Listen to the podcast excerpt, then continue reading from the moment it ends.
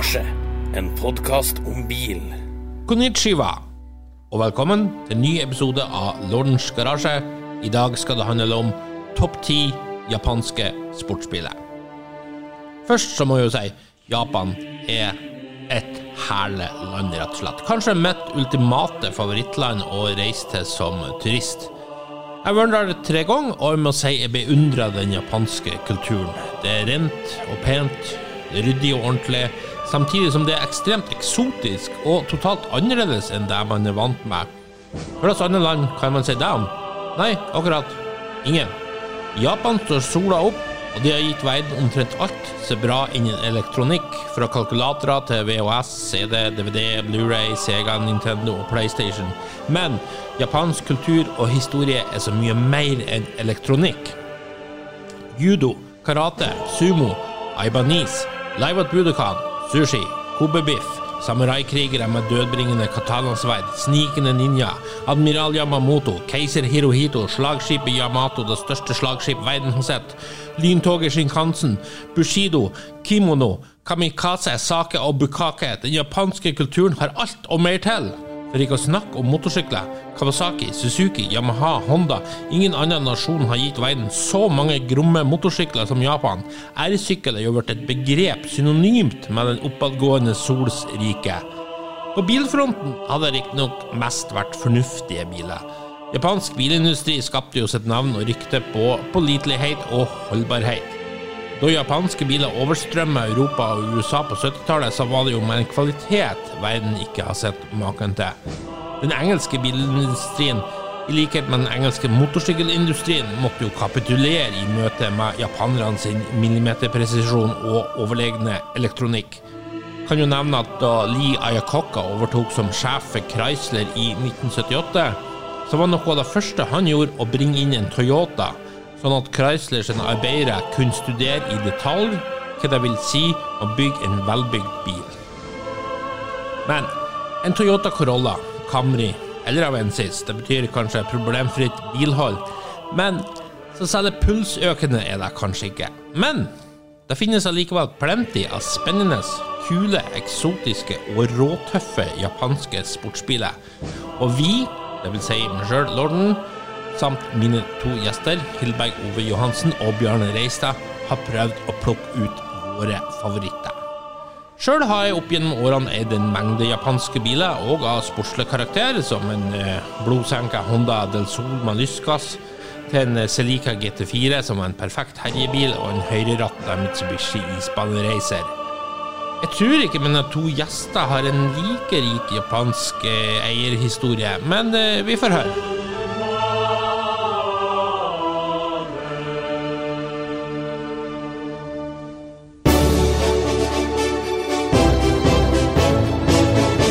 Lordens lister. Hilberg Ove Johansen, hva er ditt forhold til Japan og japanske biler? hei, hei. hei. Ja, nei, forhold til japansk bil. Eh, du spør alltid om det, hvordan forhold vi har til, til de bilene vi skal diskutere. Og egentlig så, så jeg, jeg har jo et forhold til alle biler, og japanske biler ikke noe mer enn noe annet. Jeg har, jeg har aldri lagt skjul på at spesielt forhold kanskje til amerikansk bil. Men i det siste så har jeg blitt veldig interessert i japanske kupeer. Det er jeg syns det er noe sånn særpreg eh, over eh, tidlig fase etter at japansk bilindustri åpna opp. altså I 66 de var, jo, de var jo under regulering frem til da pga. at de eh, valgte feil side under andre verdenskrig. Så fra 66 oppover begynte de jo liksom å produsere biler som vi verden ellers fikk tilgjengelig. Og da syns jeg på slutten av 60-tallet oppover 70-tallet så kom de med mye interessant. og så... Så begynner de jo etter hvert å få verdensherredømme, rett og slett. Så hvem kan ikke være interessert i japansk bil? Uh, hadde japansk bil Nei, ikke så mye, det skal ikke jeg skryte på meg. Men jeg, har, eh, jeg har per i dag én. Og så har jeg en sånn hybrid som egentlig er en uh, Capture Import, som er en, uh, Dodge, men som egentlig er en Mitsubishi. Så uh, det er litt sånn mitt japanske. Den første bilen som jeg hadde, var en Mazda 1500 men uh, jeg tror imellom, uh, imellom 1978 og 2008 så har jeg ikke hatt noen japansk bil. Akkurat. Og Bjarne Reistad, hva er ditt forhold til Japan og japanske biler? Nei, Jeg hadde masse masse japanske biler. Um, en periode var jo Masta 1100, 1000 og 1300 bruksbiler på vinteren for meg. Lette, små biler som brukte lite bensin, det var litt viktig. Og har hatt uh, Honda Prelude uh, ja, Jeg har hatt masse japanske biler. Og, og det har vært lettkjørte biler, det har vært uh, solide biler, ikke minst. Det er jo sånn med en japansk bil at når du skal kjøre ned vinduet, elektriske vinduet, så virker det faktisk etter eh, 30 år, ikke sant? Ja. Det er ikke bestandig å gjøre på andre bilprodusenter. Eh, familien per i dag, eh, min samboer har en Mazda MX5, og det, mm, det er jo en, eh, en tidløs klassiker. Eh, selv om den ikke er så gammel, så er jo selve modellen en tidløs klassiker. Så jeg har et langt og godt forhold til eh, japanske biler. Faren min kjørte jo faktisk en periode Mazda 616. Så jeg husker jeg var så imponert over hvor fint den motoren gikk. Mm. så stille. Og da hadde han jo gått fra Opel Rekord, som var et kakkelverk ut av en annen verden. Så mm, Nei, japanske biler har jeg mange personlige eh, historier om òg, for, for den del. Så, så japansk bil uh, har vært uh, en stor del av livet mitt. ja. Ja. Jeg, jeg glemte jo Jeg sa jo først og fremst at Jeg sa jo ikke det at jeg har en Colt Celeste eh, 2000 GT. Eh, men jeg glemte å si det at jeg, jeg, jeg, jeg sa at jeg hadde interesse for japansk kupé lenge. Og i 2000 så gikk jeg faktisk til skritt og importerte fra Italia en 98 Prelude type S, som jeg hadde i tre år, da vel å merke som konebil. Men, men eh, den glemte jeg å si, for det, det var en fantastisk bil. Litt sånn som Bjarne sier, det, det bare virka dagen lang. ja.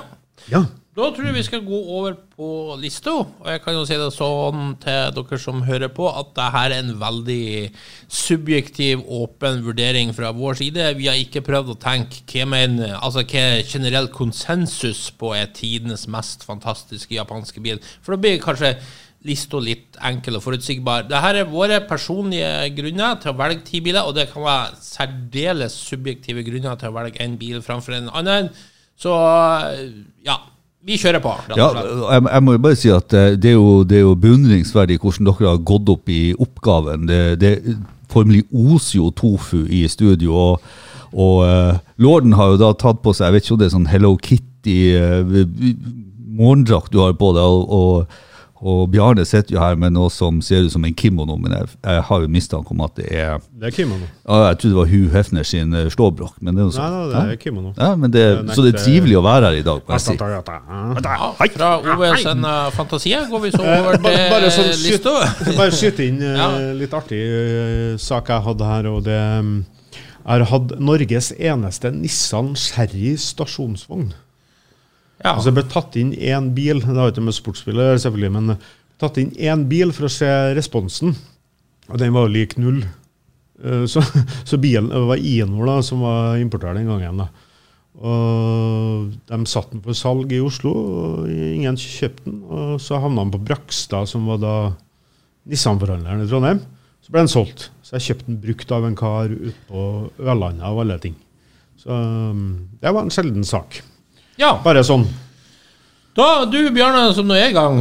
Ja. Vær, så god, din nummer ti. Min nummer ti det er en eh, Honda S600. Ja, den er kul. Ja, det er en eh, det, det er jo en sånn 60-talls sportsbil. Altså omtrent motorløs, men det, det står nå en motorsykkelmotor i den. Og eh, det var faktisk kjededrift til hvert hjul òg, så veldig mye motorsykkelteknikk i den. da. Både med fire K-forgassere og alt sånn. og i tillegg så var det jo Hondas første masse, ikke masseproduserte bil, men eh, ja, du kan kalle det det. sånn massemarkedbil, da, som, som de gjerne har oversatt det til.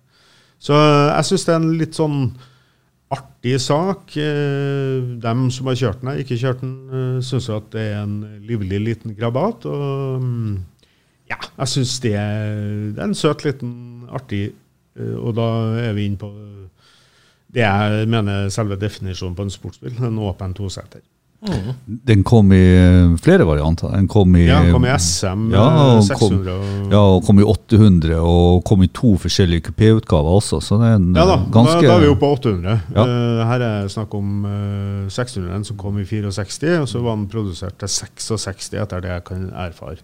Så ble den overtatt av 800 etterpå. ja.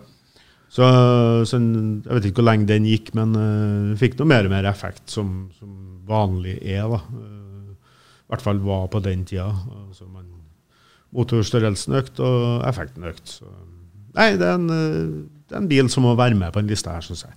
Ja, jeg kan jo bare skyte inn før du tar din, Ove, at eh, til dere som er nysgjerrige på hvordan de her bilene ser ut, hvis dere trykker på refuel, eh, går inn der og trykker på linken til podkastepisoden der, så legger vi ut bilder av alle bilene på denne lista. Vær så god, Ove. Ja, da er det min nummer ti, og det er kanskje det mest kjente på lista mi. Det er en uh, Tommy Kaira ZZ. Um, som gikk fra 1990 til 2000 ca. En bil som er en sånn uh, blanding mellom en uh, Ford RS 200 og en Lotus um, Elise der omkring, vil jeg si. Eh, ganske snerten liten eh, sak, spesiell på alle mulige måter. Veldig lav produksjon, men sånn ekstrem, eh, ekstrem ytelsesbil med typisk japansk konsept. Eh, Der vi snakker om en liten, lett bil, holdbar bil. Eh, jeg tror vel egentlig det er en utgått eh, Nissan-motor som står baki den på rundt om 190 hester. Men sånn 1990 og 0 til 100 på fire sekunder og sånt, det var ganske enorme prestasjoner på den tida. og, og eh, Derfor blir den med på lista. Så en Tommy Kaira ZZ. Hvem, hvem er det som produserte den? Tommy Kaira. Tommy Kaira.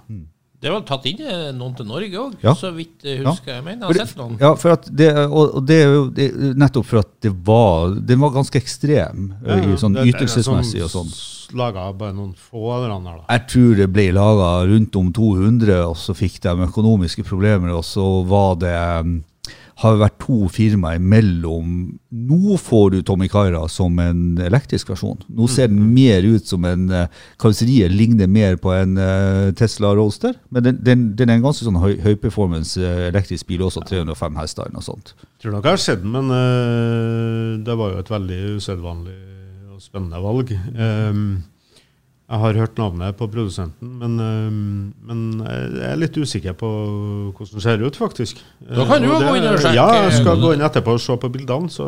Ja. Så, um, jeg ser jo det at jeg har jo skrevet fem linjer, så kommer det to andre med 50 sider her. skrevet på Ja, ja.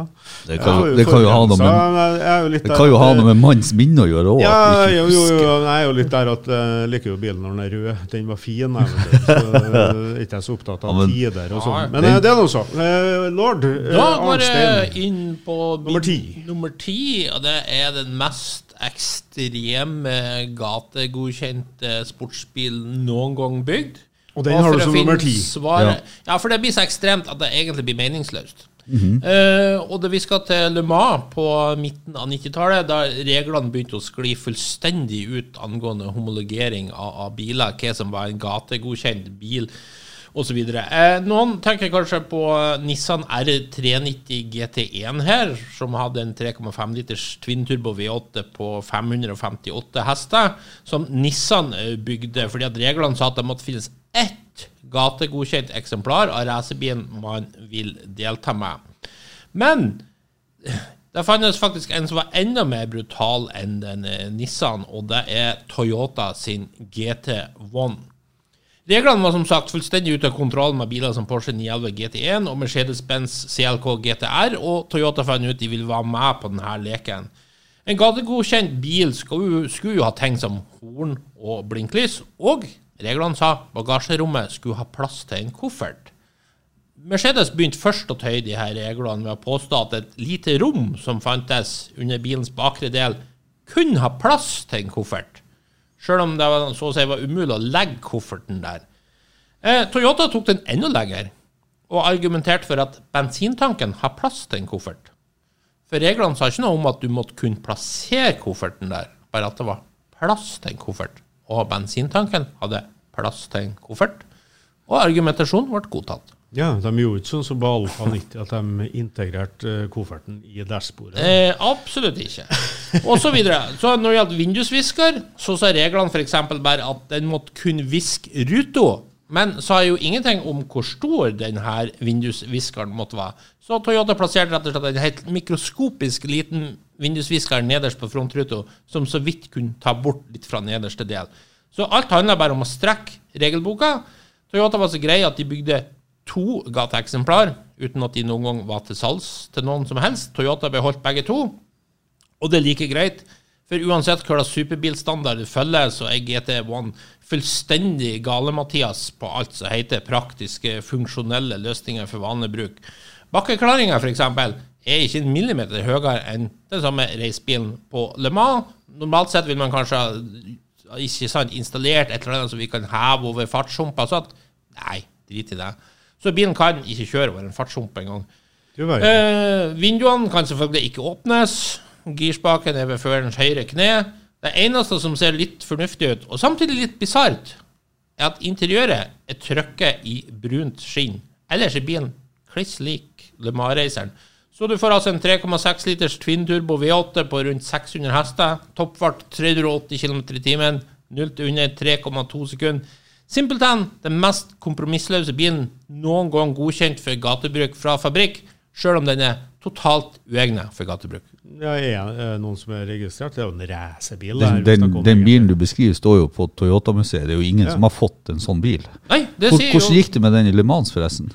Det var meg og kjempa om seieren, men den røk både i 98 og i 99. Ja, for at Toyota har jo bare vunnet én gang. Alle ingeniørene har jo liksom gjort harakiri hvert år de har vært på Le Mans. Nei, de har nå vunnet tre siste årene. Ja, ja. Så, ja det, det, nå... men, men, det er litt artig, litt artig ja. Også her er ja. vi på det verste, verste som går an å få. Uh, og så uh, Bokstavelig talt. Ja, bokstavelig talt. Og så er jeg på Honda 600. Ja, men jeg kommer til, jeg til, å roe meg betraktelig. Ja, det er ja, bra. men altså, det er et spenn da, som er litt uh, ekstremt, og kanskje litt artig for for uh, lytterne å høre at uh, her velger man da en S600 som er så spartansk og Og kjededrift og motorsykkelmotor. Ja, ja, ja, ja, til en sånn Le Mans-racer, som jeg vil kalle det der, da. Men uh, det er nå så. Nummer ni, Fantastisk bil. Ja. Nummer ni. Ehm, det er en bil som er litt spesiell i Europa. den er ikke solgt i Sverige. Ikke solgt i Tyskland, og, og heller ikke en, eh, resten av Vest-Europa. Kanskje sikkert ikke øst heller. Altså, jeg, jeg vet ikke, men, eh, men, eh, men, jeg vet ikke om dere klarer å gjette hvilken bil det er. Jeg kan jo gi dere en ledetråd etter hvert. Nei, det er ikke noe vits i å gjette. Det... Nei. Den er, det er kileforma karosseri, og den har midtmotor. Er vi 80? 90? Ja, vi er på 80-tallet. Eh, Kina på 80-tallet Nei. Nei. Jeg skal ikke Det er ikke noe MR2. Ja, riktig. MR2. Første generasjon MR2. Ja. Mm -hmm. Og det, den har jeg på niendeplass. Jeg burde kanskje egentlig hatt den på førsteplass. For at, uh, det var en kompis av meg som hadde en sånn bil, og vi kjørte Europa rundt med den. Mm. Og Første destinasjon var jo Sverige. Mm. Det var ingen som har sett en sånn bil, så vi fikk jo masse oppmerksomhet. Det samme skjedde i Tyskland, og det samme skjedde i Frankrike og Spania. Eh, plassen vi eh, møtte folk i, eller De plassene vi møtte folk i Sverige, så fikk vi høre at den ikke var solgt eller tatt inn til Sverige. da. Så den, den var en liten sånn døråpner i, i mange sammenhenger. Vi ble invitert til en en gjeng som drev og bygde om Opel GT eh, til kabrioleter og Targa-versjoner og sånn, fordi, fordi, at vi kjørte den bilen. Altså Han kom bort og lurte på hva faen er det der. ikke sant? Så vi gikk være med og se. Eh, så jeg har veldig sånn personlig forhold til den. Eh, I tillegg så Vi starta i Kiel på morgenen klokka åtte. og etter 14 timer så hadde vi kjørt 180 mil med den, og da var vi i Montpellier i Frankrike. Så vi lå i venstrefila og kjørte det den bilen gikk på første dag. Og det var en ekstremt artig bil å kjøre i fjellpass og sånn. Mm. Så klart, det, det, var en liten sportsbil. Eh, kanskje i dag så er den jo ikke uh, vært uh, si vekt i snørr omtrent, men uh, ikke blitt noen klassiker. Men for meg var det en sånn kjempeopplevelse.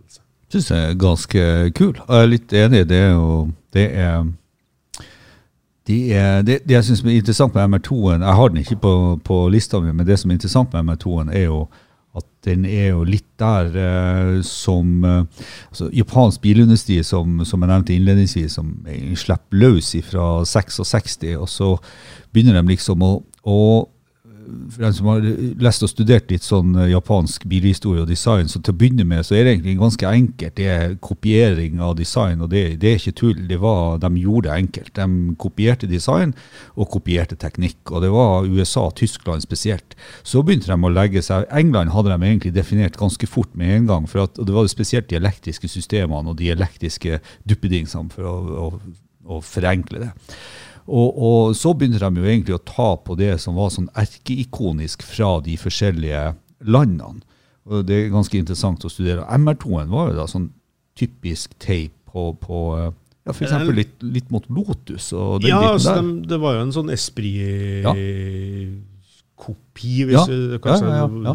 Så det, dra, dra så langt. Jeg kanskje ikke uh, skal gjøre det, men, men altså ja, øh, De hadde jo en del, og en del italienske designere inn på, Ja, ja, på Mazda hadde de det. 500, for eksempel. Ja. Øh, Bertone var jo inne. Så det var mm, de, Prins, ikke minst. Ja, altså de, de hanka inn ekspertise der de kunne, Ja. og, og kopierte, og, og ble veldig gode på det. Ja, altså, de, de, de investerte jo i den, den menneskelige ja. eh, eh, og, og i teknikken og produksjonsrasjonalitet, ja, altså ikke minst. Arbeidsmoralen på fabrikkene sånn førte jo til at de Ja, de hadde forbedringer hele tida og, og var litt eh, fresh. Vi snakker jo egentlig om at japansk bilindustri nesten kan sammenlignes med norsk eh, bilkjøp, som slapp løs i 1960. Så Ja, på en måte, så kan du si det. Så de, de, gikk altså fra, de gikk altså fra Jeg så på eksporttallene fra, fra 66, så eksporterte de 190 180 000 biler Mm. i 66. Og i 75 så eksporterte de 1,9 million biler. Så de, de tiganger seg på ti år. De dobla produksjonen sin hvert år i ti år. sant? Og, og ble jo da Det, det, det syns jeg er fascinerende med japansk bilindustri, som liksom da ble det nye herredømmet.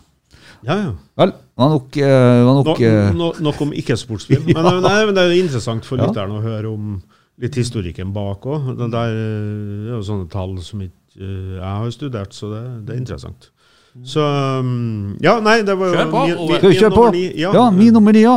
ja eh, det, det var subjektivt, og vi, vi skal jo ikke finne ut hva som er beste bilen. Så for meg, så er, som jeg sa, MR2-en var, var med, men den ble ikke med inn på lista. Jeg hadde lyst til å ha med noe som for meg står veldig typisk på, på, for det japanske. Og det, Jeg vet ikke om dere har vært litt sånn fascinert på 80-tallet. Det- Jeg har nevnt tidligere, Alle vi tre var jo litt sånn uh, ungdom på 80-tallet. Og ja, jeg syns japanerne hadde mye sånn firkanter og knapper og røde lys. og de var, de var altså, det- Kanskje den mest typiske bilen blir jo eh, Subaru XT, som er kileformen, og de rare og litt sånn eh, asymmetriske interiørene. Men for meg så var det en bil som alltid har etsa seg fast, og det er eh, Mitsubishi Stadion. Jeg vet ikke om dere eh, vet hvordan den ser ut. Den er grisetøff. Jeg Ja. digger Mitsubishi Stadion. Ja. Det er så tøft. Jeg, det er sånn jeg hadde lyst på i Stadion er kjempebra. Ja, jeg hadde jo en eh, barndomskompis som jobba på, på Bilsentrum.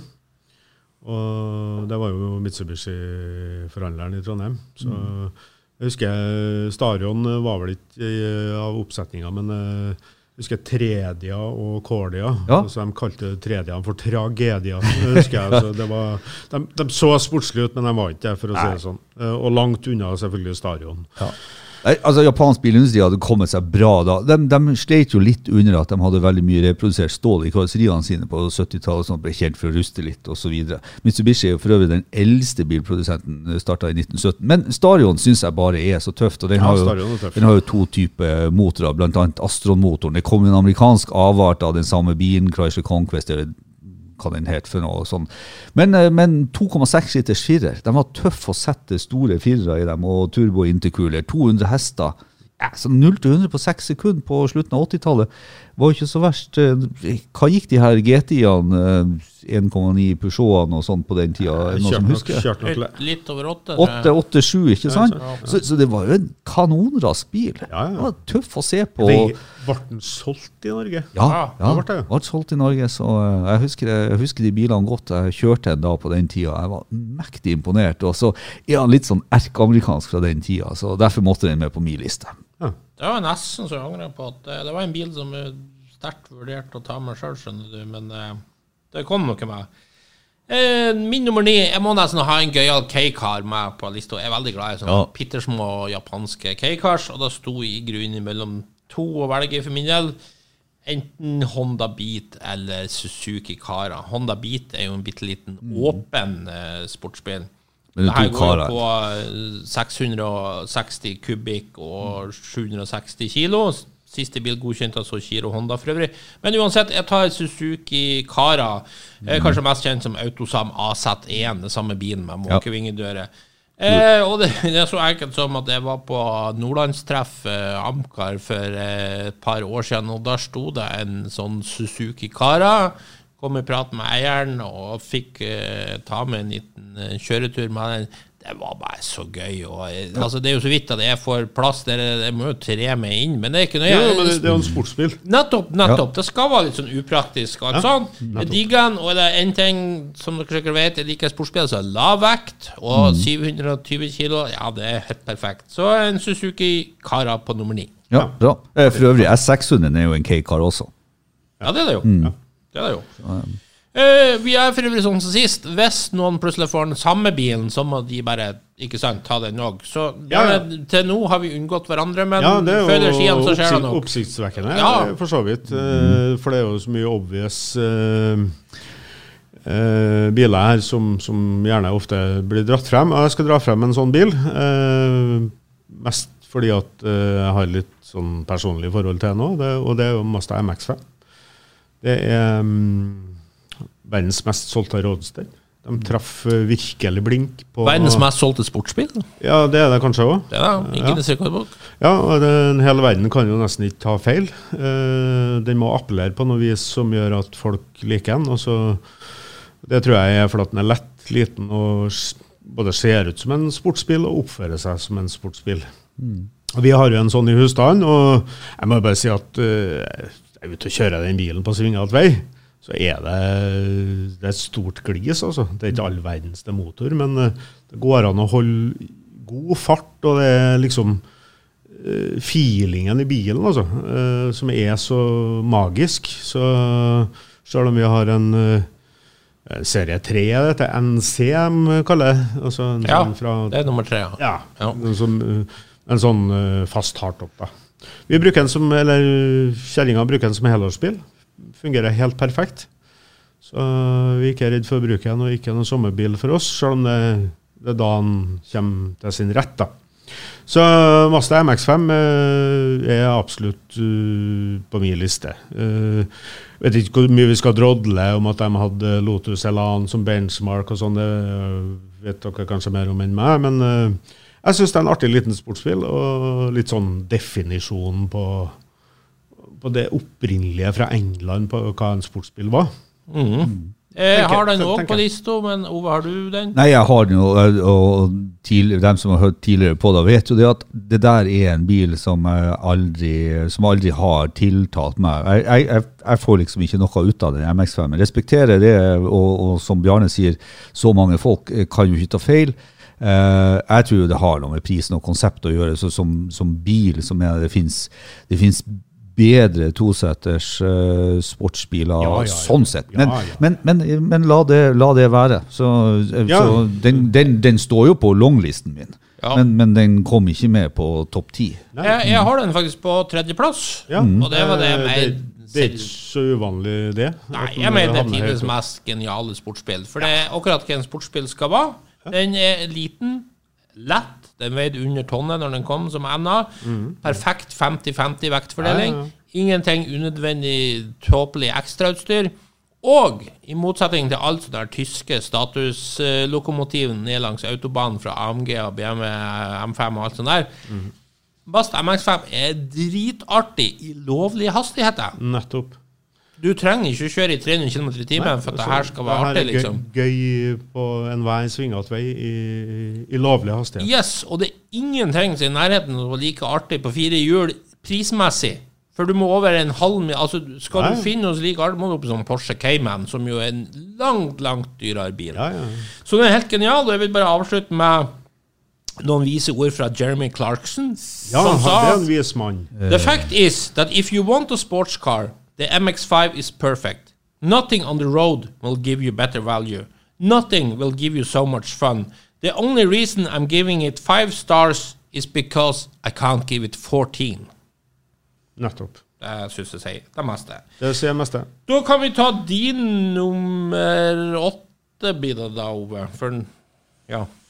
Ja, det er en, eh, det er jo en eh, Der har jeg en eh, sandwich, en sånn trippelsandwich. Skal ikke ta alt om det, men jeg syns ei sånn liste her uten en, eh, uten en eh, RX-motor eh, med, det, det går ikke an. Så det starter jo egentlig bak med den første Cosmoen, eh, 67 til 72 er det vel.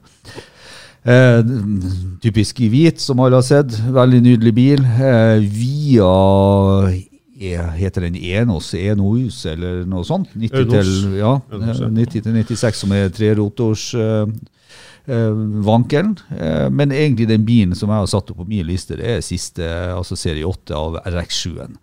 Det syns jeg hører med på en sånn topp ti japanske sportsbilliste. Eh, fascinerende bil. Eh, vi vet jo Mazda er jo en av de to japanske som har vunnet Le Mans med sin legendariske Det kan sikkert du alt om lorden.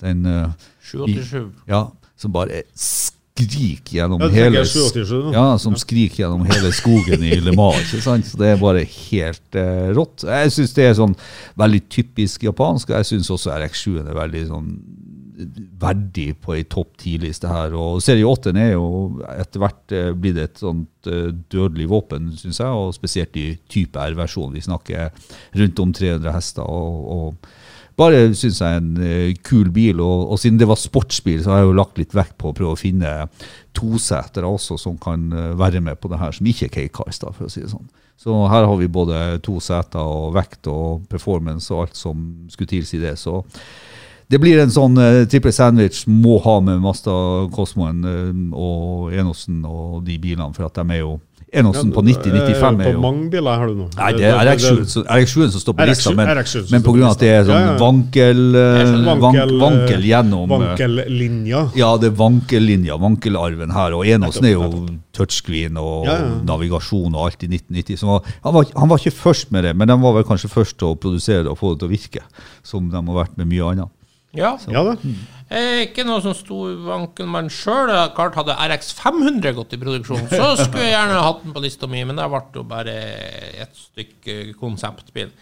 På åttendeplass så tar jeg noe så velkjent som eh, Honda NSX, eh, og da vil jeg gjerne slå et slag for begge generasjonene. Eh, den første er jo velkjent for alle sammen. Alle kan jo historien om den.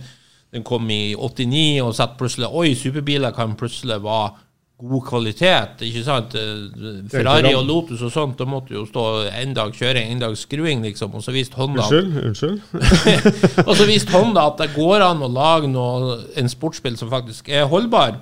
Og vi hadde Aiton Senna som var med og utvikla bilen og alt sånt. Ja, den er jo velkjent. Den er jo et ikon. Men jeg syns òg det er gøy også å slå et slag for eh, det nye. Vi Ja, det jeg har jo kanskje kanskje ikke så ofte nye biler i det her. Det blir mye gammelt eh, på det her, så jeg slår et slag eh, for den. Ja. Kanskje litt òg fordi at jeg var på lanseringa i 2016 på Estoril, så jeg ble litt ekstra glad i den der. Mm. Eh, det er en 3,5 liters twin-turbo V6 med tre elmotorer. Nitrinns dobbeltclush-kasse. 581 hester. 0 til 100 2,9 sekunder. Det er ganske brutale greier, det her. eh, Med 550 newtonmeter hele veien fra 2000 til 6000 omdreininger. Totalt 645 newtonmeter. Eh, Road of Track kårene til Performance Car of the Year i 2017. Dessverre for Honda så har jo bilen ikke blitt noe salgssuksess. Jeg tror det markedet er kanskje litt metta. Det er ikke like lett i dag, fordi at noen kvalitets... Du kan ikke lenger selge på det, for nå har alle heva seg så mye. Ja, sånn at eh, en bilen selges jo mye ser jeg, med discount eh, stadig vekk i, i USA, så den har ikke blitt noen stor suksess. Men jeg syns det er blant nyere sportsbiler en grisetøff bil, og jeg skulle svært gjerne tenkt meg en. Ja. Men um, har den på lista mi også, Ja, på, på fjerdeplass.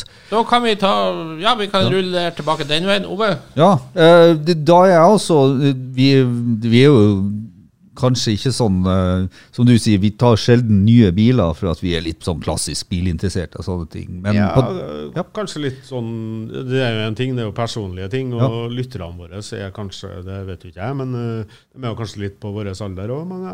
Aner ikke. ja, vi aner ikke. men de er ungdom. Hør på oss gamle. Ja, men i alle, mye alle, dumt å si. alle fulle fall, på, på topp 10-lista over, over japanske sportsbiler, så ja, NSX, nye NSX-en hadde jeg også lyst til å slå et slag for. For at det, det Ja. er en grisebra bil. og Den er tøff. De har jo også en liten sånn eh, karbonversjon som de selger, men den er jo ikke gateregistrert. Men det er jo litt synd, da. Jeg har fått litt lite oppmerksomhet, fordi at ikke jeg, tror, jeg vet ikke om det finnes noen i Norge, mulig, men altså, det, det er ikke en sånn bil sånn som NSX når den kom, at du, du så noen av dem, faktisk. Jeg tror ikke det finnes i Norge. Nei, jeg tror ikke heller. Eh, Jeremy, Clarkson, selv, Jeremy Clarkson sa jo for øvrig det, og nå, siden dere liker å referere han, at uh, NSX-en var jo grunnen til at både Ferrari og Porsche måtte begynne å lage bedre kvalitet i bilene sine. Ja, ikke sant. Det var det jeg var inne på her nå, at de måtte jo bare heve øh, standarden på nærmest alt i for, forhold til det de har gjort før. Ja. Og så sluppet jeg billig unna. Uh, Min nummer sju. Vi på Din den? nummer sju. Nei, men vent, vent, Ja. vent, vent, vent. NSX var på fjerdeplass til det. Ja. Ja. Og da var det liksom begge generasjonene. Eller det Nei, jeg, første. jeg tar siste generasjon. Siste generasjon, Ja. ja. Uh, og Jeg du, Bjarne, har den på Jeg har den på tredjeplass, jeg. Ja, da må du s- si litt om hvorfor.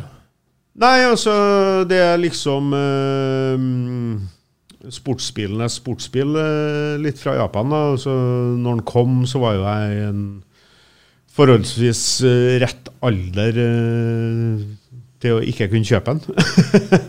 og um, det var litt sånn eh, Ble slått ut at det kunne komme noe sånn gatebil fra Japan, egentlig, når den kom. Altså, både utseendemessig og prestasjonsmessig. Og så ble den jo testa opp imot sine konkurrenter. og ja, delvis grusa dem, så, så ja, det er litt sånn benchmark i akkurat den uh, kategorien der. Altså, vi har jo vært inne på det tidligere her med 348 og ZR1 og alt det der. Så, så at det her er en uh, milestone i japansk og verdens uh, sportsbilproduksjon, det, det er jo ingen tvil om. Så den har jeg på tredjeplass. Jeg husker den gjorde jo et voldsomt impact når den kom. Jeg var, jeg var i. USA når eh, Acura-forhandlerne fikk den inn, og da var jo sånn eh, de, Ja, ja. de solgte jo til fullstendig overpris, for folk bare kom inn og da bare Jeg tar den 10, 20 000 skal dollar ekstra, spiller ingen rolle, jeg skal ha den, liksom. Nei, nei, jeg hadde, jeg hadde jo en sånn art, det nevnte jeg kanskje sist, og en sånn artig opplevelse. Jeg kjørte på omkjøringsveien her, så kommer det jo en sånn en. Jeg har aldri sett den før. Og den bare blåser opp, da. ikke sant? Og jeg, jeg, jeg satt og spekulerte på hva det der var. Og jeg var hjemme og kikka på Ferrari, hva de hadde kommet med, og alle sånne kjente sportsbilmakere. Jeg fant jo ikke igjen bilen. Så, så viste det seg at Arvid Fische, som den gangen da var forhandleren i Trondheim, de hadde jo tatt inn en sånn en. Uh, hvor det ble av den, det vet ikke jeg, men uh, det går sikkert i Norge ennå. Det var vel en to-tre som var nysolgt i Norge, så vidt jeg husker. Mm. og, og, og, Mulig han gikk rundt i forhandlernettet, og det, det kan godt hende. Ja, og en god del i dag. Jeg har jo en god kamerat sjøl som har en NSX, og han har hatt den kjempelenge, så jeg veit at den bilen der, det er, Det er han solid kvalitet, Han, rett og slett. eh, han nordlendingen? Ja. Ja. Skal vi ta din Nummer sju. Min nummer sju? Syv, ja, det kan vi godt ta. Sånn, ja, Bjørnar, vær så god. Ja, eh, der har jeg en eh, god gammel traver. Det er Datsun, som det, som det het den gangen. 240 Z. Første generasjon, 70-73. Eh, jeg hadde eh, jeg, jeg har en kompis. Eh, nei, jeg hadde en kompis som hadde en sånn en i tidlig på 80-tallet. Oransje. Eh, ble så fascinert over den bilen. Syntes den var fantastisk å kjøre. Eh, fikk masse oppmerksomhet. Og det aller deiligste med den bilen må være interiøret, også selve dashbordutforminga. Altså, det så litt sånn Ferrari ut med tre klokkene på midtkonsollen og dype speedometer og turtelleren. Sånn det var Ja, du følte at det var en ordentlig real sportsbil. Så mm, ikke det interiøret litt sånn 71, eh, hele 69 og nyere Mustang mer enn Ferrari? Nei, for at du har uh, dashbordet som går, følger klokkene. Ja, det, du tenker på den humpen på Ja, ja, ja. midten, ja. Det er jo sånn typisk Ferrari. Så det er humpen, hvis du skal velge å kalle det som er grisetøft. Og så de, de på en måte halve rundingen følger dashbordet. Så nei, Kjempetøff bil, eh, som jeg har et forhold til personlig. Da. Så absolutt må være med. Ja. Tenker Eh, har du den òg? Ja, jeg har jo vært litt mer spesifikt og tatt den i den eh, Z432-versjonen, der den får uh, Skyline-motoren. ikke sant? Og, og, og fire, tre Vebra, unnskyld, og de tingene. Det er jo for øvrig det er jo the holy grail på, på eh, Når, kom- japansk. når kom den? Den kom i 70. Mm. Så den heter Z432 og finnes også i en R-versjon med, med leksanvindu og glassfiberpanser og sånne ting. Det er banebiler her, da. Nei, det er egentlig den er, den er solgt i eh, den er ganske store, stort antall. Jeg tror det kom 50 av dem til USA alene. Og vi snakker, vi snakker selvfølgelig bare høyrestyrt. Stort antall. Det kom 50. Ja, ja, altså, Jo, jo, men 50 altså er jo fem- 50, her. 50 på en høyrestyrt bil til USA er ganske, ganske interessant. eh, Er det ikke en i Norge som har bygd en kopi? Jo, det er akkurat det det er. ikke sant? Og, Ja. og, og veier rundt 900 kilo. Ja. Det, det, det, eh, det, er jeg litt usikker på, men jeg tror faktisk den eh, Z432-en som er eh, Nissan Fairlady, eller Datsun 240 Jeg tror en av de bilene som er blitt solgt eh, der i Europa den senere tid, er kanskje en av de dyreste klassiske japanske bilene, rundt om 1,8 millioner dollar eller noe sånt. Så um, den er på min liste òg. Den er som, som nummer seks. Nummer seks. Ja, men da kan du ta nummer sju. Ja, nummer sju. For da, da tenkte jeg egentlig at uh, der også har jeg en moderne bil. Topp ti japanske sportsbiler, så uh, leter jeg etter det. Og for tredje gang så skal vi jo da referere til Jeremy Clarkson. Eh, noe, noe, som jeg, noe som jeg egentlig bare har lyst til å si at her er jo eksempler på hvorfor man ikke kan referere til Jeremy Clarkson. For han har levd av å teste biler i 25 år, så han har sagt ganske mye. Og om denne bilen så har han sagt det at det er den beste sportsbilen han noen gang har kjørt. Og det tror jeg du har sagt tidligere òg. Det er den beste sportsbilen han noen gang har kjørt. Jeg snakker jo da selvfølgelig om Siden det er om uh, annenhver bil, egentlig. Du tenker på Lexus LFA, du? Ja, ikke sant. Så, så vet de uh, Formel 1-lyd, uh, Nismo, Gismo, uh, alt som er. Eh, jeg syns faktisk den bilen er ganske kul, og jeg syns også den bilen har eh, veldig mye av det typiske som, som jeg liker med japanske biler. Det er sånn Hello Kitty, eh, Pokémon-design-greie som, som høres litt sånn nidaktig ut når jeg sier det, men jeg, jeg syns det er tøft. Eh, Jeg, jeg fascineres over at de klarer å ha 7, 8, 9, 10, opptil 11 profiler på bakhekken, mens når du kjøper en Ferrari, så er det stort sett bare alt flyter i én form. Så, så klarer japanerne å tegne 11 former inni det. Så det, jeg syns det er stilig på sin måte, og den bilen der er jo Det ser veldig japansk ut. da. ja, ja, det sånn, ja, det er derfor jeg sier det, det, det, Og det er jo det, det er jo særpreget til det japanske som, som, som skal trekke oss til den japanske. Hvis vi skal ha en Hvis vi skal sammenligne en Mazda MX5 med noe annet, så, så, så enten liker du MX5-en eller så tar du det andre. For at det er jo japanske har det særpreget. Jeg vet ikke hvor mye det er å si. Det er jo, det er jo, en, det er bare en Jeg strøk den fra lista rett Ja. før jeg gikk opp, jeg. Uh, men det kan jeg begrunne med at uh, jeg er noe sånn Klassisk. utrøstelig, Ja, ja. Jeg, jeg også, Det, men, jeg, jeg syns det bilen er tøff. Og det er, jo, ja, ja. det er jo ti år siden den kom. Og jeg syns fremdeles den bilen er tøff. Ja, ja, Jeg syns den var tøff når den kom, og jeg syns hører den er tøff nå. Og den biter jo fra seg i konkurranse den dag i dag, og så er det vel antagelig uh, den holdbarheten som er. Og så prestasjonsmessig Ja, for ti år siden det var jo ikke så ille 0 til 100 på 3,7 sekunder, men det er jo ikke sånn at den har 450 hester. Jeg ser litt på dere, jeg er litt usikker på Ja, det fikk jeg vel. Det jeg husker først og fremst 510, vet du? ja, Jo, Jeg vet ikke. 560 hester. 560, et sinnssykt instrumentpanel. Ja. Det er først og fremst Ja, ikke sant. Også tøft med den litt sånn eh, stilige lyden ut av den, og eksosen ut på midten der. Og, nei, Ja. Så den, eh, den måtte med på eh, min liste, som, som nummer sju. Brannfakkel liker ikke V10-motorer, så den, den har jeg ikke. Eh, nummer sju.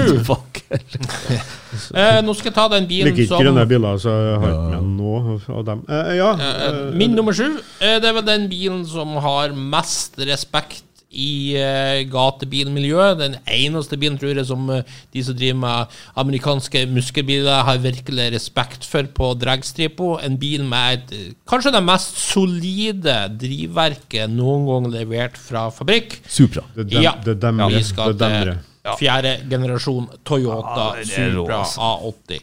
Med den berømte 2JZ GTE Mm. Twin Turbo 6-eren på 330 hester når den var ny. Eh, I 1993 gikk til 2002, men som de fleste vet, eh, det er masse her i Norge i gatebilmiljøet som har tyna ut langt over 1000 hester Mm. på det her. Eh, Jeg har med egentlig mest av en veldig personlig grunn. Jeg er ofte en veldig lett påvirkelig person. I 2001, så, jeg tror det var 2001, så kom The Fast and the Furious ut. Jeg dro på kino og så den. Og jeg syns den var så tøff, den der Supraen i filmen. Så jeg dro sporenstreks dagen etter til min lokale bank for å høre om lån for å kjøpe en Supra. Jeg fikk ikke lån, og det var kanskje like greit. Jeg kan jo fortelle at jeg var sammen med en eh, kompis og så den første filmen sjøl. Og vi gikk jo nesten før filmen var ferdig. Altså, Det var så langt ifra det vi hadde forventa at den skulle være. Du mener det at det er ikke 27 trinn på en girkasse, og du Nei, kan ikke ha altså, lystgass i fem og minutter? halvt På 80-tallet så var jo vi veldig opphengt i amerikanske biler, og det her var jo Det var noe sånn Det, det var noe rart over det her. Og så jeg er sikkert veldig spesiell, for at filmene Fast and Furious kom den på 80-tallet. 89, var ikke det? 89? Nei, The Fast and Furious kom i 2001, tror Ja. jeg. Da, Da den kom? Ja. Ja, det var en annen film i USA. Eh, Ja, nå tror jeg du er Ja, det var det, var det jeg begynte liksom å tenke Var du det, Jeg kom en så sent. Ja, Greit ja, at jeg er gammel, Var men du nå på begynte 80-tallet og gikk på en bilfilm? Bilfilm, det måtte jo vært um, Fast Siste natt med eh, gjengen. Nei, nei, ja, ja, ja, nei det var jo For det mer, kom i det var jo mer 73. sånn Kanskje jeg var i 2001? Ja. eh, skal Tida ikke går så fort. Tida I går hvert fall fort. så Tida går Nei, fort, fem ja, det. år fra der til, bla, bla. spiller, Ja. Ja, ja, spiller ingen rolle. Tida, Det var går- den filmen. Tida går fort. Det, Det var den det var filmen. Fast and the Furious. Men det var i hvert fall sjokkerende hvis du gikk ut eh, fra kino for en så bra film, så Bra film. Ja, det er jo en klassiker. Det er en grunn til at de er har en laga er er de er åtte oppfølgere, for å si det sånn. Jo, eh, Politiskolen åtte er sikkert bra, det òg, Ja. hvis du drar det dit. Og Eller James Bond. Det har laga drøssvis av det òg. Ja. Altså, James Bond er episk bra. Det er jo bra. Ja, det tuller jeg bare. Nei, Kjempebra. det- det- Nei. Men- La oss få høre eh, mer om Supra. Det er mye mer interessant Ja. når dere var på Ja, kino. er det noen flere som har Supra på lista? Nei, men det, det var altså bil nummer Altså, det var den som gikk nest sist ut, og, og eh, så veldig bra at du har den med, for at det er ikonisk bil. Eh, virkelig tøff og, og som du sier, grisesterk, solid bil. Ja. Og du har den heller ikke. Nei, jeg har den ikke med. Eh, Da kan vi jo gå på Du har sagt din nummer seks ord, ikke sant? Og det var Nei. bare for å gjenta det. En, eh, en, eh, jeg kaller det jo for Nissan Fairlady, da, Ja. men Ja, ja. Det, er en eh, 240Z, men en Z432 R-versjon. Og din nummer seks, Bjørne? min nummer seks er en Isuzu Bellet GTR Du verden. fra 1970. Ikke Piazza, men Eh, nitt- ja, ble, Kommer det i 68. Eh, det ble produsert 1400 eksemplar. Det var en rekkesekser inn på jeg var på to liter, tror jeg. Litt sånn eh, som en bil jeg skal komme til litt senere. Eh, 115 hester, 970 kilo. Grisetøft karosseri. En kuppevariant, og den ble også levert i en fastback-variant. Men det er den kuppevarianten jeg syns er drittøff. da. Og den eh, er ikke så veldig kjent eh, sikkert i Norge, men eh, det var vel sannsynligvis framstilt eh, til japansk touring championship, som gikk eh, som løpsserie den gangen. Så eh, jeg vet ikke så mye egentlig om bilen, men var jo, det var jo eh, åpne trakter, og jeg skal komme tilbake til en bil som ligner veldig. Eh, råtøft. Det var Mikuni eller Keihin-gassere, doble ikke sant, hele veien bort. Så det, det er en tøff bil. Og så ble den levert i knæsje farger, med sånn som oransje med noen svarte striper. og ja, Grisetøff. Mm, mhm. Vet ikke om dere kjenner til den? Jo da. Jeg kjenner ikke til den. Det er gøy design. Ja. Nummer seks så gjør jeg litt sånn som du gjorde, Bjarne, og tar en litt sånn eh, personlig kjøreopplevelse, rett og slett. Og det er Toyota GT86 og dens søskenbil Subaru BRZ. Og det er først og fremst fordi jeg har hatt veldig trivelig opplevelse med begge to. Jeg var sammen med Er det noe forskjell på den? Så å si ikke. Det er bitte litt. Det er noen små forskjeller. Ja. Det er sånn Eh, Camaro, Firebird ja. Ja. Jeg var sammen med en kollega og henta Norges første Toyota GT86 i Barcelona, alle ting. Så alle vi ting. fløy ned dit, og så tok vi bilen, og så kjørte vi en episk eh, roadtrip tilbake til Norge. Besøkte Lamborghini, sånn- Monteverdi-museet, Basel, ja, ja, og ja, kjørt også noen, ringer på, eh, noen runder på ringen med, Mm. med Toyotaen. En fantastisk eh, artig bil på bane. Jeg har kjørt den senere på bane òg. Mm. Og Subaru BRZ kjørte rute Napoleon, Mm. den fantastiske kjøreruta fra Cannes til Grenoble. Yeah. Eh, og det er bare Det er litt sånn som Masta MX5. Det er en sånn kjempeærlig sportsbil. For det er jo ikke mer enn en tolitersmotor på 200 hester. Mm. Men det er griseartig å kjøre i lovlige hastigheter, og det har jeg all mulig Altså, respekt for. det- Den er bygd med tanke på sportslighet og, og letthet. ikke sant? Også, det er en tanke bak det her. Det er en tanke bak det. Ja, nettopp. Og jeg det- liker sånn ærlige sportsbiler. Ja, det og er helt enig med. Helt Det enig med. er det er ikke noe pretensiøse greier det her i hele tatt. Jeg liker sånn ærlighet i sportsbiler. Ja. Da er vi inne på topp fem. Bjarne? Ja, Øh, da, er, da er vi på en, eh, en eh, Jeg sa jo det når jeg nevnte billetten, at jeg skulle komme tilbake til en annen bil, og det er da Nissan Skyla 2000 GTR. Det er også en bil som Den gikk i hvert fall i Japanese Touring Championship. Det er jo en uh, toliter rekkesekser på 160 hester, og den motoren der, bare, se på den motoren der, det er helt fantastisk. Og så med trakten som stikker ut. Og for en lyd det der! Så hvis du ikke har hørt lyden i en sånn en, gå på YouTube. Eh, og det er Den er vel kalt Takosuka, eh, som jeg forsto betyr boks. Altså, den, den er jo litt boksy i formen. Men eh, triple Solexer var det. Så det her jeg skrevet opp. Eh, ja, eh, fantastisk eh, japansk bil. Det må jeg si. Ja. Eh, regner kanskje med at noen andre har den med òg. Ikke jeg. Ja, nei, det mm, går ikke an å snakke om, eh, å snakke om eh, topp ti japanske sportsbiler. Du kommer ikke utenom det. Jeg tror ikke du kommer utenom at det er den bilen som kanskje har betydd mest for eh, japanske sportsbiler i historien.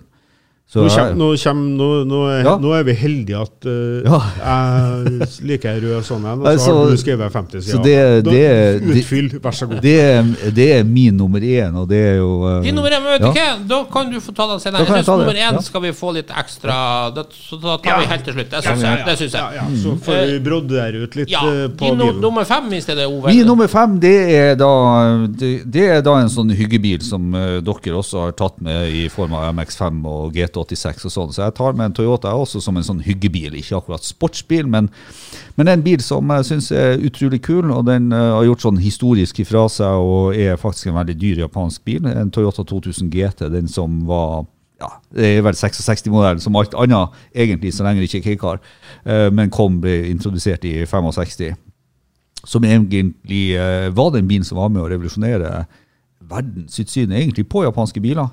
Eh, utrolig fin. Finnes, Uh, den ble vel laga i et par kabrioletversjoner. Er litt usikker på om det var om det var både altså Det er jo både kupé og kabrioletversjoner, men jeg er litt usikker på Det var først og fremst kupeer, og så hadde vi den, kabrioleten som var James James Bond-filmen som het You Only Live Twice, med den fantastiske oversettelsen James Bond i Japan. Ja, ikke sant? Men veldig sånn elegant eh, tosetter eh, GT-bil, egentlig, så ikke noe sånn ren sportsbil, og heller ikke sånn eh, Vil du kalle det en sportsbil? Ja, det er jo ja, ja, ja, rent ja, ja, ja, ja, Selv om det heter GT, så Ja. har vi ikke baksetet Nei engang. litt, litt mer for prestasjonene, men, men, eh, men eh, 150 hesters Det som er interessant, er jo det at eh, Som vi kanskje aldri får sjansen til å komme inn på i resten av programmet her. Det er jo det at uh, den bilen hadde en Toyota Crown-motor, som veldig mange av de andre bilene vi snakker om, har egentlig en motor fra en mer sedanaktig, vanlig bil som da er tvinna opp. Men her kommer jo Yamaha inn i bildet. Yamaha er faktisk en uh, stor motorprodusent i USA og er mye å plukke på motorer rundt omkring. De har vært i Formel 1, ikke sant? De har vært på, ikke minst er de store på, på eh, GP Racing. Og Lager gitarer til og med.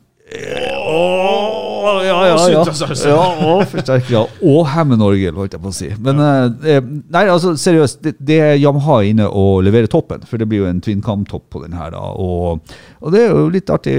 Amerikansk bilindustri, uh, Taurus SO.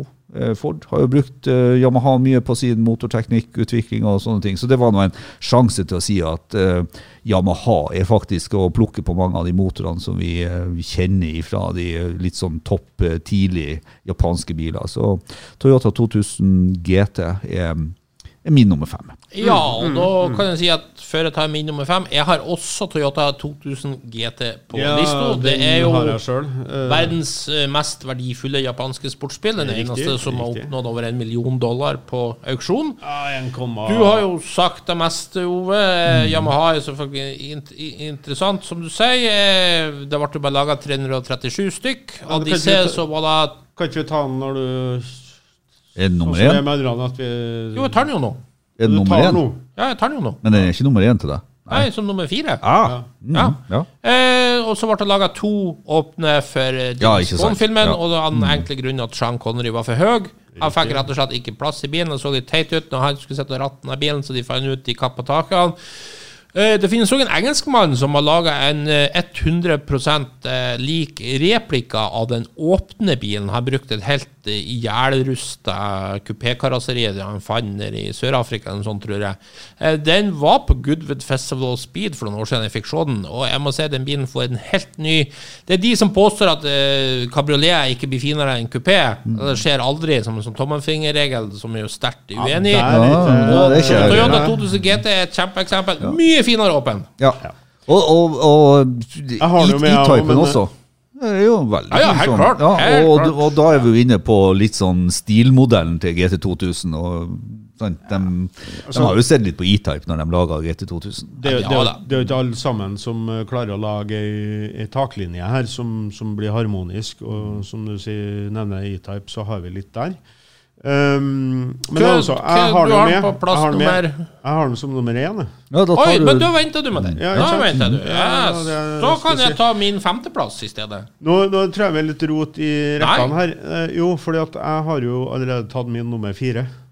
Ja, ja, men det er jo fordi den har vært før. Sant? Så skjer, Da hopper vi bare over din nummer fire. nå. Det er ikke verre enn det. skal jeg bare tie stille? Ja, lang, lang stund. Yes. Det kan bli litt vanskelig, skal jeg. Ja, jeg tar min nummer fem, jeg. Eh, og nå er jeg veldig folkelig, faktisk, vil jeg si. Jeg tar Honda Civic type R. Mm. Og det er litt igjen pga. at jeg har mye gode personlige minner sjøl. Uh, den første kom jo EK9 basert på sjette generasjon Civic. Det er litt interessant. Type R har ikke vært der hele tida. Det var først på sjette generasjon Civic. Den kom fra 97 til 2000. Og så kom eh, det og den neste basert på syvende generasjon. Og så FN2 åttende generasjon 2007 til 2011, som jeg kjørte rundt med i vestkysten av Portugal, Sintra Cascai. Jeg husker jeg klarte å sette meg fast i sanda der ute på stranda og skulle prøve å ta noen bilder. Jeg Men en det er sånn jo ikke så rart, for alle portugiserne, når klokka er tolv, så er jo portvinen fram, og det regner jeg med var til deg òg. Nei, jeg måtte få en sånn lokalfirma pickup til, til å dra oss opp. Og så var det FK2 2015 til 2017. Der fikk jeg kjøpe prototypen på ovalbane i Japan, og det var jo drittøft, for å si det sånn.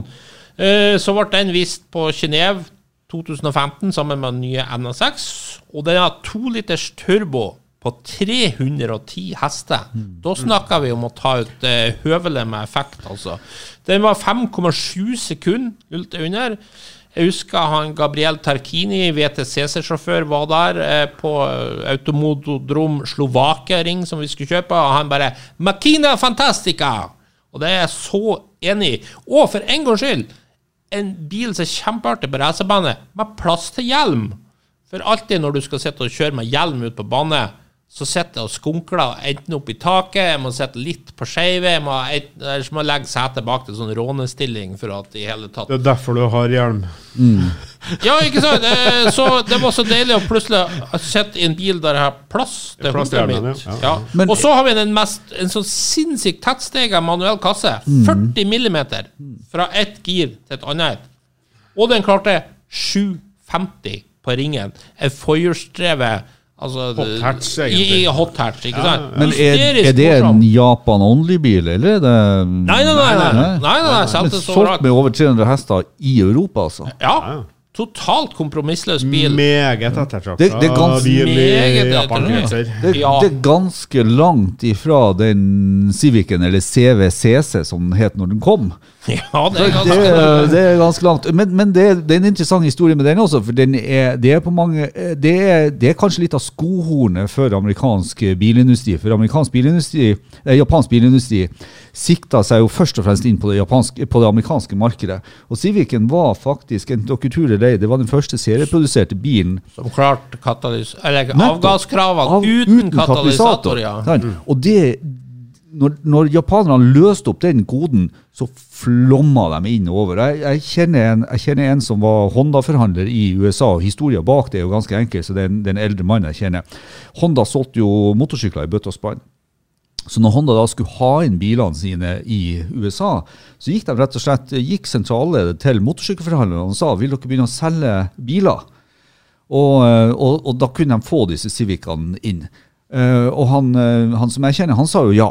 Men det var veldig mange av dem som solgte motorsykler som sa sånn Usj, nei, japanske biler, det vil vi ikke selge. og alle sånne ting. Så han kjøpte opp alle de forhandlerne. Han fikk støtte fra Honda til å kjøpe opp de forhandlerne som sa nei. Eh, og resten er historie, men han er stinking rich i dag. Og, og han har et ganske Kjører sikkert ikke Han Honda har- privat. Han har et av eh, USAs største privatmuseum på bil. Så eh, det var en lang, var i- var en lang historie kort. La oss gjøre en ei kort Men, eh, Det var historie. Jeg kan med, til slutt nevne og eh, FK8, siste. Den, den som var basert på tiende generasjon, som vi fikk kjøre på Lausitzringe, ganske tøff racerbane nær Dresden i 2017. Da de økte til 320 hester, 272 km i timen i toppfart. Men eh, den var ikke fullt så kompromissløs som den FK2. Eh, så jeg, jeg Ja, tar hvem, av, hvem av de ti velger du? FK2. Honda Civic type. R FK2. Nei, men da sier vi det. Men poenget er at jeg har hatt veldig gode kjøreopplevelser til alle her. Igjen det her med er sånn ærlig, liten sak. Jeg digger sånne hot hatch-greier. Det syns jeg er drittøft. Og sånne folk som påstår at foilshack ikke er artig, ja, de tar seg en bolle, altså. Det er bare tull. Rett og slett. Nummer fire. Og stilt ble det. Ja, jeg har jo tatt min, jeg har tatt min uh, Nummer fire. Det har jeg også. Så Ove, Ja, jeg har også tatt nummer fire. Ja, det var veldig NSX-en. Nummer tre. ja. Ja, eh, da er jeg på Honda S2000. Det er jo en, uh, en bil som er eh, kategoriseres som en toseters åpen sportsbil, som jeg er veldig glad i. Jeg har vært heldig å få prøve en sånn en til en ikke ukjent eh, Frank Dyrendal, som eh, kjører en Honda NSX i dag. Eh, jeg sleit litt med kjøren til å begynne med, for at Eh, det som er greia, er jo VTEC-en. Så der du vanligvis girer på 6,5-7, det er der den begynner å gå. Og det er jo der det er så artig. Altså Mellom 7000 og 9000 omdreininger så kan du ligge og piske den bilen der, og det er fantastisk lyd. Ja, helt magisk uh, sportsbil. Var Men, det- men ja. samtidig det stikk motsatte da du reklamerer for med MX5. For en mm. S2000 må grisekjøres konstant. Ja, For ellers så har du jo null effekt. Jo, men Det eh, er sant. Ja, altså, du har ikke null effekt, men også, det der ligger Men eh, du kan jo ligge på 7000 i andre giret og fortsatt være innafor, sånn sett. Men eh, eh, jeg vet ikke om den var den første som Altså, litereffekten er jo 124 hester per liter Ja. på en, på en NA-motor, og det var vel det meste i sin tid, tror jeg. Jeg lurer på det. Jeg tror Litt usikker. Kanskje det, ja. Men jeg er kjempefan av VTEC-motorer. Jeg hadde jo en sånn Honda CRX Del Sol. Mer uh, gay-car, kan du kanskje Nei, nei, jeg, jeg har hatt en senke sånn med lyskass.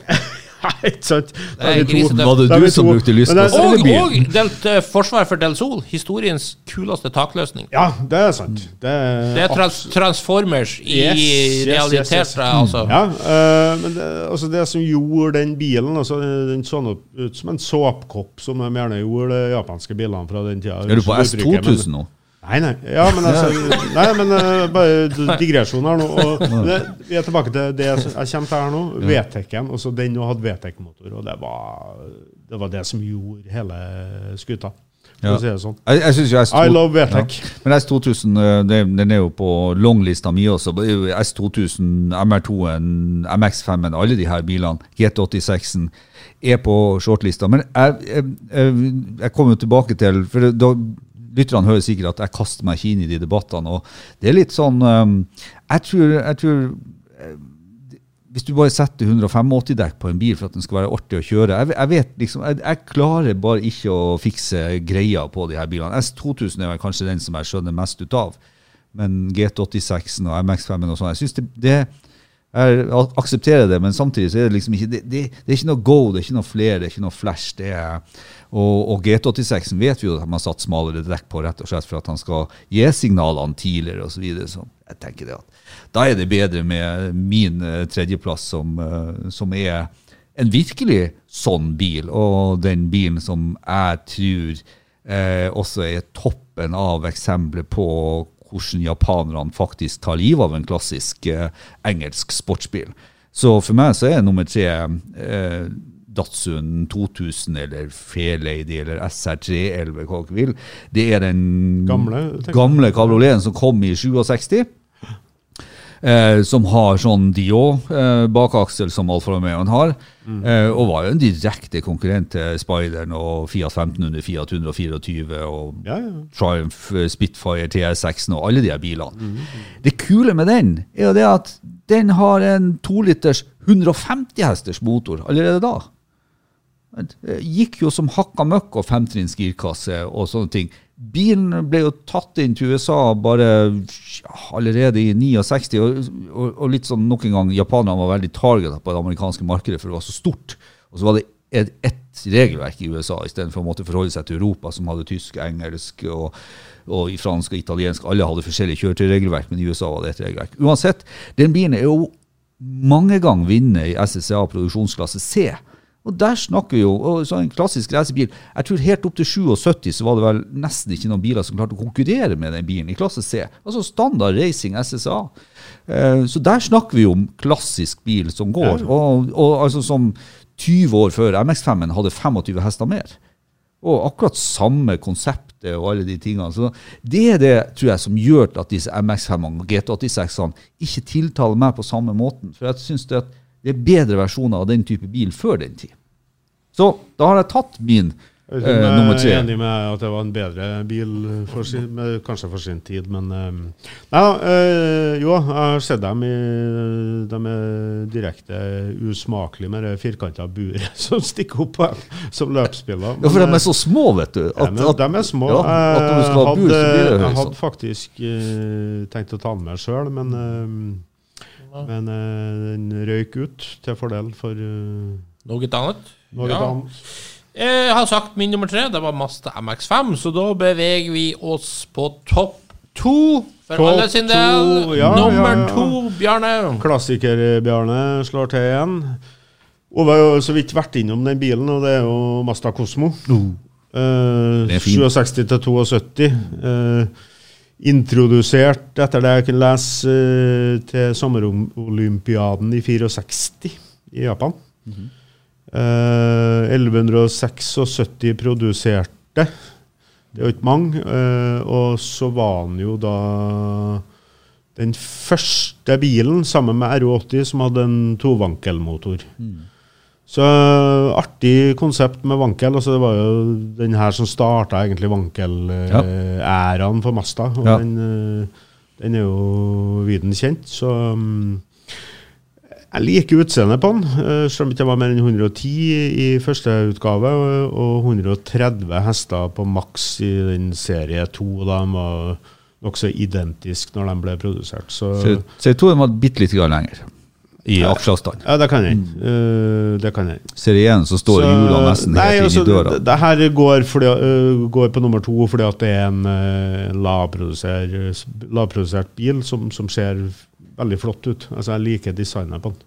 Noen syns kanskje han er rar, men eh, jeg liker designet. Jeg syns den er kul. Altså. Ja, den er har, har dere sett hekken på den bilen? Ja, ja. Den er, det er nesten så du tenker sånn at Oi, de har bare laga den akkurat så høy at de får plass til baklys. Den er ganske stilig, altså. ja dritstilig. Ja, så Men, men det her er jo sånn dream cars som vi eh, også kjøper en sånn en. Mange var laga, tror du? 1176. Å, det var ikke flere, nei. Nei, Ganske, jeg, jeg vet De annonserte jo for den bilen, og de skulle jo prøve å selge den ut. eh, Jeg vet ikke om det ble solgt så veldig mye ut av den, men den, har veldig sånn kan jeg si, litt sånn typisk japansk fargefulle annonser og sånne ting. Så hvis, hvis folk får lyst, ta sjekk ut litt eh, de annonsene rundt Jeg har jeg sjekker Ja, det er ja, det er veldig stilig. Det er litt sånn eh, Beatles, uh, Sgt. Pepper, uh, Ja, ja, Lonely ja. Heart Club-band-annonser. vet du. Det er kul bil. Jeg fant jo opp et bilde her rett før jeg gikk opp her nå. Der var jo faktisk avbilda i snøen, men altså, det var jo sånn grafisk tegna. Mm. eh, Ja. Så jeg gjorde på den tida, og, med en skiløper på sida og Fuji i bakgrunnen. ikke sant, så Det er jo det mest klassiske bildet av den bilen der du har uh, Fuji-fjellet i, i bakgrunnen. Så det er vel Ja, så japansk som det kan bli. Ja. OV nummer to. Oh, jeg glemte jeg, glemt, jeg glemte jeg skulle jo si om eh, Koyama. Altså japansk bildesign. Jeg må bare få det med, for jeg tenkte jeg skulle ha det med under NSX-en, og så hoppa vi jo egentlig over den. Så det er jo det, er jo det med japansk bildesign og Keno Koyama, som, eh, som jo designa NSX-en, som, som jo nå eh, står mer på Ferrari-designet og har laga 612 Scaglietti og 48, eh, 588 og masse ut av de her bilene. For at min nummer to har også litt sånn designpreg, og nå er jeg skal ikke si helt der, Bjarne, eller litt sånn Dette er helt personlig. Her er starten på min moderne interesse for japanske kupeer og egentlig bilen som har inspirert meg til å, å bygge den JM-bilen som jeg holder på med nå. Eh, en, en designer som het eh, Hiroaki Kamisago, som hadde studert på design i, eh, i California for eh, Mitsubishi. Og gikk tilbake og tenkte at jeg må tegne en bil som er akkurat som en amerikansk bil. Så han prøvde egentlig å kopiere alt som amerikanerne hadde i, i designet sitt på en bil, og det ble da til det som kun i Japan, eh, solgt kun i Japan eh, som eh, den varianten jeg ville hatt, men også solgt eh, i England. Og vi har noen europeisk, altså det er noen venstrestyrte versjoner av den òg. Det er litt vanskelig å si hva den bilen heter, men det er en Mitsubishi. Og Mitsubishi hadde litt sånn problemer og var litt ambivalent i forhold til hva de markedsførte bilene sine som. Så jeg tror at vi skal kalle bilen for Mitsubishi Colt Galant GTO. Og så finnes det da en GSR-versjon av den også. Så det var kanskje det lengste navnet. Så Hvordan ser den ut? Det er helt fjernt for meg. ja, for det første så vil jeg si at det ligger en fantastisk video av en sånn bil på, på YouTube, som er spilt av sånn rundt en million ganger av en amerikaner som har eh, tatt hjem en sånn bil. snakker vi? 73 til 77. 73 til 77. Ikke noe, det er ikke noe hudi-dudi-bil. Det er en toliters motor på 125 hester, og det er femtrinns manuell. Dashbord eh, litt sånn à la litt sånn à la, ja, hva skal vi si, Plymouth Cuda, den typen eh, dashbord. og, og eh, egentlig bare en sånn hip up kupé, som jeg kaller det for. Det er en, det er kort kupé, kanskje litt sånn à la mm, 69 Mustang Fastback. Omtrent sånn ser den ut. Men den, han har klart å få, han har klart å fått alle proporsjonene i, i gåseøynene riktig. Så, så det stemmer bare så utrolig når jeg ser på den bilen. Og så er det en basic bil eh, som bare er tøff. Og selvfølgelig laga for JM, da. Det var jo stort sett de fleste kupeene på den tida. Så de finnes jo på bane. Og som du har vært inne på, gå inn og se litt på de JM-reisene og Fuji Speedway og det som skjer der. Det er jo hysterisk stilig. Og det er jo også denne bilen på den banen. Men, men sjekk ut eh, Mitsubishi Colt Galant GTO. Behøver ikke å være GSR-versjon, for det, det er liksom smør på flesk. Men eh, veldig tøff bil og helt personlig valg, og det er min nummer to. Galant GTO, faktisk. Tøft Og. GSR-versjon. Ja, det, ja eh, absolutt. Absolutt. Eh, Jeg, jeg går vel helt motsatt vei. Eh, nummer to jeg ville si er japanerne sitt mest dramatiske design ever. Ever. Det er så kileforma som det kan bli. Dome Zero. Oh, ja. Et prosjekt som ble starta i 1975. Og i 1978, på Genéve-utstillinga, så fikk folk se et kileforma vidunder på 98 cm høyde. Da snakker vi. For en eh, kontasj til slutt som en buss i forhold. Eh, det her var seriøse folk med motorsportserfaring som sto bak Dome. Tanken var at bilen skulle kjøres på Le Mans og selges til gatebruk. Eh, motoren er ikke så heftig som det utseendet sier. Det er en 2,8 liters Nissan rekkesekser, den som de brukte i 280 ZX på 145 hester. Men bilen veide bare 920 kilo, så han flytta jo litt på seg, i hvert fall. Dessverre så ble det veldig vanskelig for de her skaperne å få typegodkjenning på bilen i Japan. Så man lagde en andre prototype, Zero P2, som den ble laga for eksport til USA. Således måtte den ha litt større støtfangere. Men det er faktisk bilen enda litt kulere, utrolig nok. Tanken var da at japanerne kunne importere den tilbake fra USA. Altså Hvis de fikk den godkjent for salg i USA, så kunne de importere den motsatt vei, siden det var lett på det grå markedet i Japan i de dager. Eh, Den ble vist i USA da i 1979 på forskjellige utstillinger der. Fikk god omtale da Road the Track testa den. Hadde den på coveret, så vidt jeg husker. Prisen skulle være sånn mellom 30 og 60 000 dollar, man var ikke helt sikker. Det var mye Men, penger eh, i 79. Jo, men det var liksom mye. 30 til 60. Enten, enten koster det en, en million, eller så koster det tre millioner. Vi er litt usikre. Er litt, litt usikre. Eh, det rant ut i sanda, men to stykk Zero RL, en racingversjon, deltok på Le Mans i 79, og den dukka òg opp på Le Mans de neste årene uten noen gang å komme i mål. Så det var et sånn typisk prosjekt som jeg liker. En komplett fiasko som ikke går noen vei, men drittøft å se til. Det ble aldri noe laga noe for gata på den der, da. Nei. Nei. Ja, vi er der, ja. Da har vi kunnet tatt mye rart. Ja, ja, ja. Eh, Men vi, vi vet jo at det er det han kommer med, så Ja, ja, ja. vi får jo prøve å holde oss til det folkelige. Vi får ta den i grønn med Ja. gullfelger. Ja da, vi får ta, vi får ta da råbrødskiven med, og tran og sånt. På også, nummer én, og hvis jeg tar feil, Bjarne, så var det en bil som andre også hadde på lista. Ja, og det to- var 2000 GT. Den har alle på det lista liksom, da. Ja. Det er liksom uh, Jeg kan jo nevne litt sånn uh, Det er jo sagt mye om uh, Ja, 2000, den man, man sier to, For at japanerne har brukt 2000 GT og mye, så de, Jo, jo, din er Toyota 2000 GT. 67-70 Toyota 2000 GT. Uh, kan bare legge til at det tok dem bare to uker å, å lage den kabrioletversjonen. De måtte kaste seg rundt og lage den, så det tok to uker.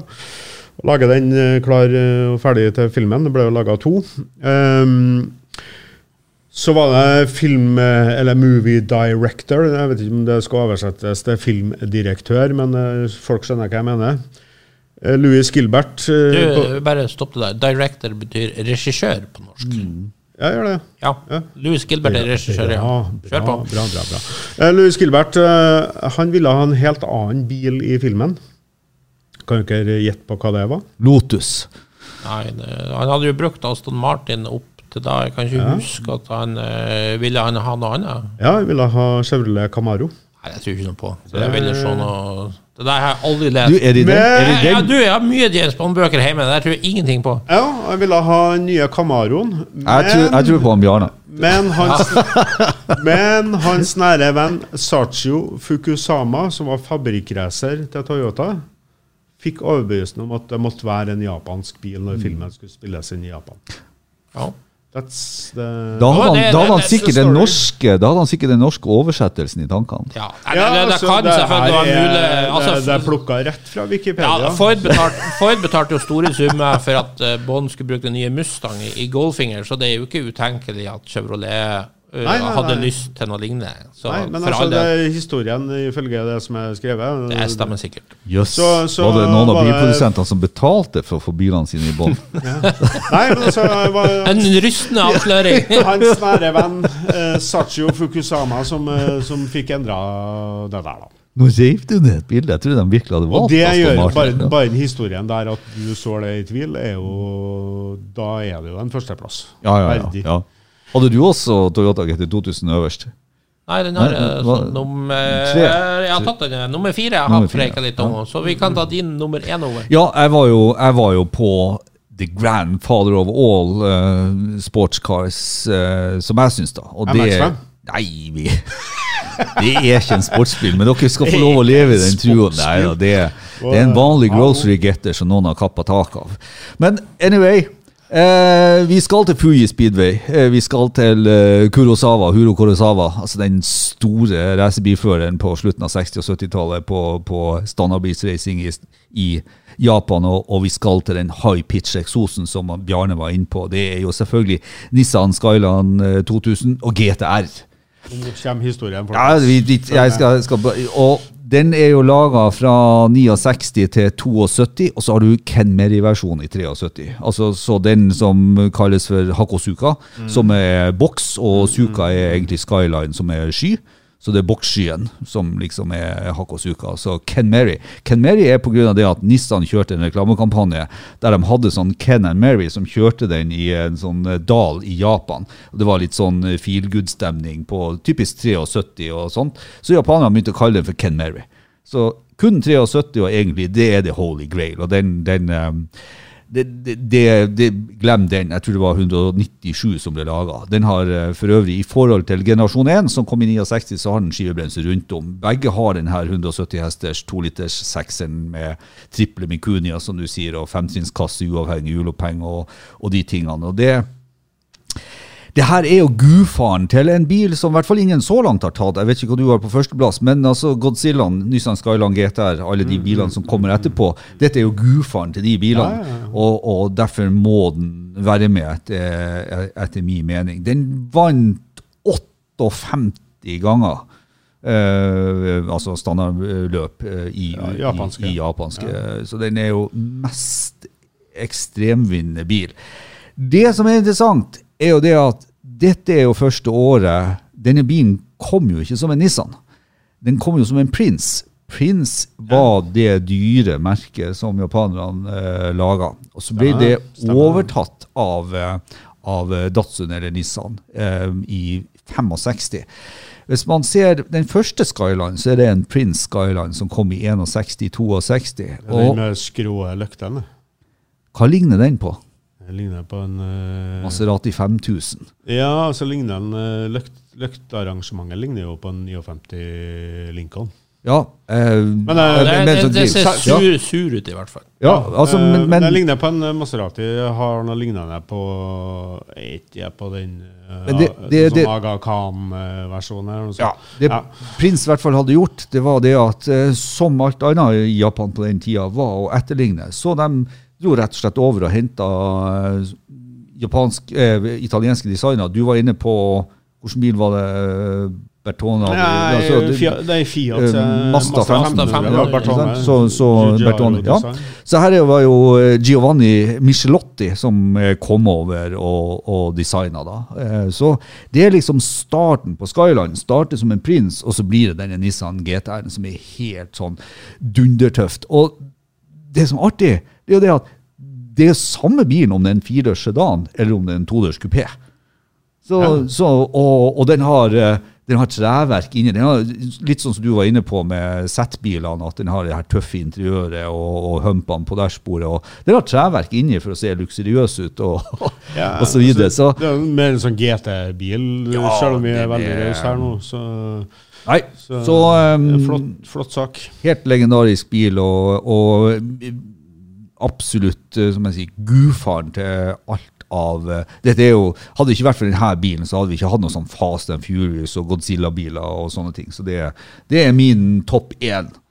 Har ikke hatt Hakosuka en gang, heller. Det var godt argumentert. Eh, Fuji Motor Speedway for øvrig var jo en av verdens farligste racerbaner på den tiden. En helt hinsides racerbane. Japanerne skulle bygge en ovalbane, og så finner de ut at ja, den bygger vi nedfor Mount Fuji, liksom. Og det var jo overhodet ikke landskap egnet for det. Så det ble jo en liten ovaldel på den banen. Men det som var så livs, livsfarlig, var jo at du hadde langstrekket, og så gikk du rett en høyresving som da fører rett til ovaldelen. Ja. Men den stupte da ned. Nedover. Det, Ja. det var godt du tok det, for at jeg, jeg, jeg, name-dropper jo Fuji Speedway som om ingenting, men det er jo akkurat det som er poenget. Det, det var jo en sinnssykt farlig bane, og akkurat den langstrekka inn i doseringa som faller nedover. Er galskap. Og der kjørte de noe så sinnssykt med disse bilene. Dosert feil vei der, da. Ja, og kasta nedover. Ja, det var plenty som ble drept der, Ja, ja, i den svingen. ja. Det er vel en av de svingene som har tatt mest liv her i, her i verden. rett og slett. Nei, så det, det anbefaler jeg folk å gå inn og se. Den high pitch-lyden av den, Skyland av den lyden GTR på de den bilen der. I- Men i det hele tatt, altså, det var jo, det var jo RX3-kupeer med vankelmotorer som kjørte. Det var jo eh, Colt GTO-er som har vært inne på. Ja, Belletten var vel med i feltet der. Ja, og, så- Gå inn og og se. Og så kjørte jo de Big Bangers òg der. Can-Am og versting ja, ja, ja, ja. 917 og alt mulig. Det var, du måtte være ganske tøff for å kjøre sånn på den banen. Altså. Ja. Da kan vi ta nummer én, og til min store glede så har ingen av dere hatt den. Nei, vi Skal vi se, skal vi se, skal vi se. noe- Det er Jeg skal tilbake til noe Ove så vidt var inne på. Og det er et merke som alltid har fascinert meg veldig. Yamaha. Jeg syns de er så utrolig allsidige, og de lager alltid kvalitet i det de har gjort. Vi kjenner jo mest som motorsykkelmerket, selvfølgelig. De er, der er jo blant annet sammen med Honda har jo dominert MotoGP i årtier. Båtmotorer, for de som liker sånt. Ja, Fin- Instrument. Finken vant jo VM på Yamaha Finken på eh, Yamaha Ja, slalåmski Ja, ja, ja. Vi har, og vi har Yamaha gitarer, Yamaha piano. Altså, Alt er superbra de lager. Og de var òg, som Ove var inne på, inne i Formel 1 en liten stund. Og da Jeg kan si det sånn Road Track eh, skrev følgende Yamaha OX9911 brukte en V12-motor fra en Formel 1-bil. Det er alt du trenger å vite. Det er rett og slett en totalt Ok, da stopper vi der. Da sier vi takk for i dag.